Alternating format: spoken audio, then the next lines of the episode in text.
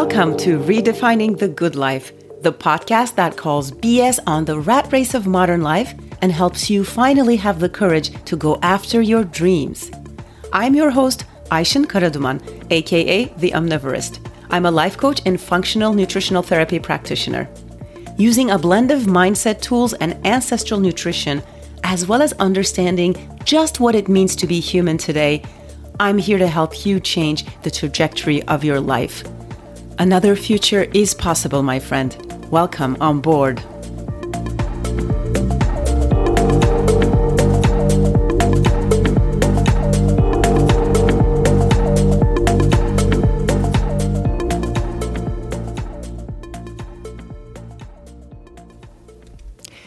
Hello, my friend. Welcome back to another episode of Redefining the Good Life.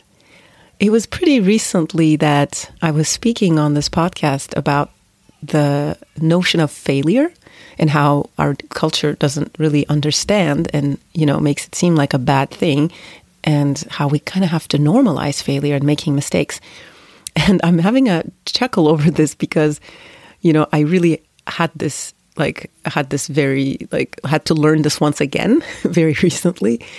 Like over the course of just just 24 hours, I made so many mistakes with my driving that I really had to remember this lesson. Like, like one, like once I, the other day I was with my older son and I was trying to park into this parking slot um, to go onto the beach, and we, I just, you know, like I tried to go in a little bit more. Like I wanted to perfect kind of my parking, even though it wasn't necessary at all. There was nobody else around, um, and and, he, and and I ended up like just kind of backing into a little wooden post, and I like I completely just totally didn't see it was there. I had no idea it was there. Thank God there was nothing. There was no damage. You couldn't even tell. There wasn't even a little mark on the car. But I was like, okay, next time open your eyes a little wider. And then we went down to the beach and we had an amazing time. And I don't know how many hours we stayed there. And on the way back, I was looking for the keys I looked into one pocket and then the other pocket. I was like, huh, that's interesting. I really don't remember putting them in my bag. I looked into my bag, they weren't there. Now we have these keys that are automatic, which I'm sure many people are familiar with. It's just that I'm not that familiar with cars. Um, and I realized that actually the car was open and I had left the keys inside and I had never, you know, n- not even noticed. And I had my SLR camera in the back. you know, like, yeah, it was unattended, open the whole time. You know, I mean, the keys were kind of hidden, so that's good. But yeah, again, that's something I will probably never do again. And then on the way back home, we were like just we just left and there was this you know um, what do you call it like um, like pedestrian passage but there was nobody around so we could just go through and there was like a like like a bump, like a speed bump, but there was no sign. So I didn't think it was a speed bump. So I just kind of went through at my regular speed. Whoa. Boom. Like that definitely felt definitely made itself felt. We it was pretty scary actually, but you know, again, nothing happened, you know, but now I know I see a bump, I slow down. And then and then what happened is we went back to the same beach the day after, and it was a little later, and this was with both of my kids. And we left. When we left, it was already dark. And on the way home, I noticed these cars kind of like, you know, trying to signal something at me. And so I was like, hmm, I wonder if my headlights aren't on. The thing is, the car has automatic, like, it manages it automatically. So I never actually even learned where the little thingy is to turn on and off the lights. So I kind of like I signaled. I you know I uh, like stopped myself on the right of the right side of the road, and and lo and behold, the lights weren't on. The headlights weren't on, and I had to make a panicked call. I was like, "Where is this thing? What do I do? What's going on?" Anyway, I learned it. Now I know. Now I will never forget. And it didn't feel pleasant because it felt like it was dangerous. And yeah, like I'm not proud of that. But here's the thing I am not making any of this mean that I'm a bad driver or that I'm a stupid person, but it's more like, okay, this is me learning. This is me becoming an experienced driver. This is how it works. You know, you make stupid mistakes and you learn from them and you hopefully don't make them again. This is a human learning. so, today I'm going to be talking to you all about having your own back. I'm going to explain what I mean by that and what I don't mean by that. And I'm also going to explain why it's so important. And it's also related to some other concepts that I've spoken a lot about on this podcast already. I would say definitely go back to my episode on self compassion. That's episode um, number eight. Uh, the surprising thing that blocks change, or even my last few episodes when I spoke about building your own toolbox um, or how to become resilient. Those are all going to really help out also in understanding this concept. But you can do it afterwards. You can still listen to today. And also, in case there's any confusion, I do want to clear up one thing. Um, when I say having your own back, I don't mean it in a selfish way, like always looking out for number one for yourself at the expense of others, that kind of thing. I think having your own back actually does the opposite.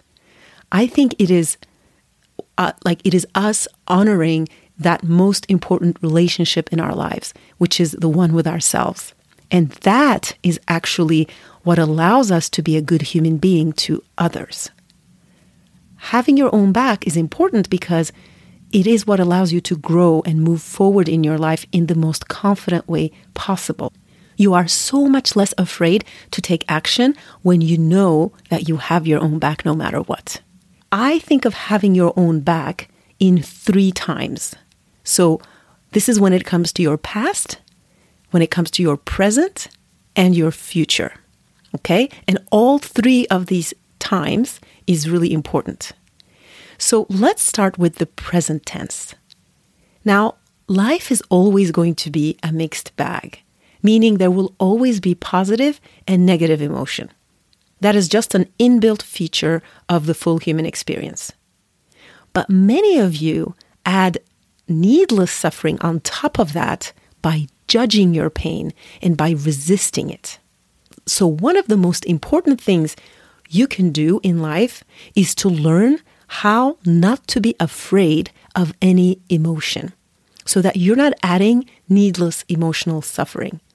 So, there's a distinction that I have learned from my own coaches that I find really useful, and that's the difference between clean pain and dirty pain. Clean pain is that inevitable part of life where shit happens and we feel some kind of emotional pain, feeling sad and mad and lonely and frustrated, anxious, whatever it is. Dirty pain is what happens when, you know, usually there is some pain, some legitimate clean pain, and then we take that and we make that mean all kinds of horrible things. Like we're somehow not worthy, we're defected, we're weak, you know, that something's gone wrong if we're feeling bad. But really, my friend, nothing has gone wrong. You are just a human feeling some human emotions. I actually have an example of this that's really fresh in my mind. This was just last week. You know, I've mentioned before that we homeschool our kids, and here in France, homeschooled kids get a yearly inspection. And the last time we had our inspection, it was early, actually at the beginning of this year for the last school year, and it didn't go super well. And there was even maybe talk of having a second visit. And somehow, and then the pandemic hit, and none of that happened. And it kind of, we felt like, okay, we're just kind of off the hook for this year. And so when we got our um, invitation, our appointment for this year, I was like, okay. So we had an appointment in a primary school the next town over with the inspectors from National Education. And my partner was already kind of aware that I was anxious because I was in a bit of a foul mood before we left the house. And as I was sitting there in the car on our way to the appointment, I could feel my entire body buzzing, just buzzing with anxiety, with this really weird energy. And the only thing I could do in that moment was just to be there, to be present to connect to my breathing and accept where I was. Accept that, of course, I'm feeling this way. I'm a mom who wants the best for her kids. I'm a human having some human emotions. And just letting it be there without trying to change it. So to me, this is a perfect example of having my own back in the present tense, not judging myself for feeling the way I do, and staying present to the sensations without trying to push them away. And also, not judging myself for having yelled. Now, this doesn't mean that I don't apologize, of course, but it means that I don't add insult to injury by making it mean all kinds of terrible things like, I'm not a good person. Oh my God, I still have such a long way to go with my own work, blah, blah, blah, blah. That kind of self talk literally does no good and it's actually counterproductive. So, accepting that stress and negative emotion are part of life, but knowing that being stressed about the stress is optional. And of course, in that moment, last Friday, that's all that I had time to do. In the end, we had a great inspection and whew, we're good for another year. Um, but if this was a more chronic situation, I think here's what I would do. After sitting with the emotions and just kind of being present to them and opening myself up to them, leaning into them rather than resisting them, I may then feel the space to move on to the next stage, which is to become curious and to explore, investigate in my mind, or actually best with writing, what thoughts are creating these feelings and do my self coaching work or go get coached or both. So that's what having your own back looks like in the present tense. And I want to now talk about how it shows up in the past tense. Now, I think this is super important as well.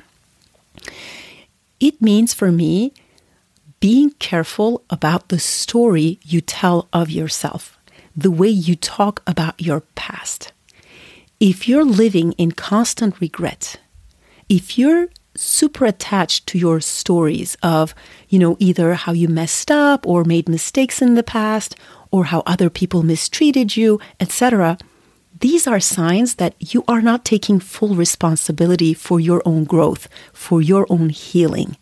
And this is very likely holding you back in life. For example, when I hear someone say things like, you know, with a really bitter tone, that was the worst decision of my life, of something that happened many, many years ago, I feel so bad for them. I mean, what good does it do to ever say that about yourself? It just makes you afraid and mistrustful of other people, of life itself, of yourself. Plus, what if you hadn't made that decision? What if you hadn't taken that risk? Because actually, in life, we tend to regret the things we didn't do more than the things we did. Without risking losing, we don't risk winning either. So, could you instead try thinking that that was the best decision given the extent of my knowledge at that time? That is having your own back of your past self. Not pushing away how you were when you were younger, not being embarrassed, not rejecting parts of you, but to honor how each stage of life and growth brought you to who you are and where you are today, and that you are exactly where you are supposed to be. And now this brings me straight into having your own back in the future tense. Because again, going back to being regretful of your past, if you think about it, one of the worst consequences of that will be that you become so much more hesitant about making decisions and taking actions in your life if you think you might regret it later, right? And spinning in indecision just creates mental clutter. And it's the biggest killer of dreams. When you hem and haw and stop yourself from taking action, sometimes for a very long time, this totally keeps you from going after the life you want. So, having your own back frees you from making decisions confidently and moving forward in your life. It allows you to make decisions more easily, and making more decisions and making them quickly allow you to move toward the life you want. And this right here is where your power lies. This is where the magic is. You can decide ahead of time to be proud of yourself no matter what, that you will go after your growth no matter what. So, having your own back in the present moment in the past and in your future is essential for going after the good life, whatever that means for you. And guess what, my friend? All of this is so much faster, so much more effective, and more enjoyable when you're having one powerful weekly conversation at a time with someone who's super committed to you going after your dreams. So get in touch with me to know more about that. My email is in the show notes. All right, that is what I have for you today. I will speak with you next time. Hey, come join us in our private Facebook group, Redefining the Good Life, where we continue the conversation about just what it means to have a meaningful life today. See you there.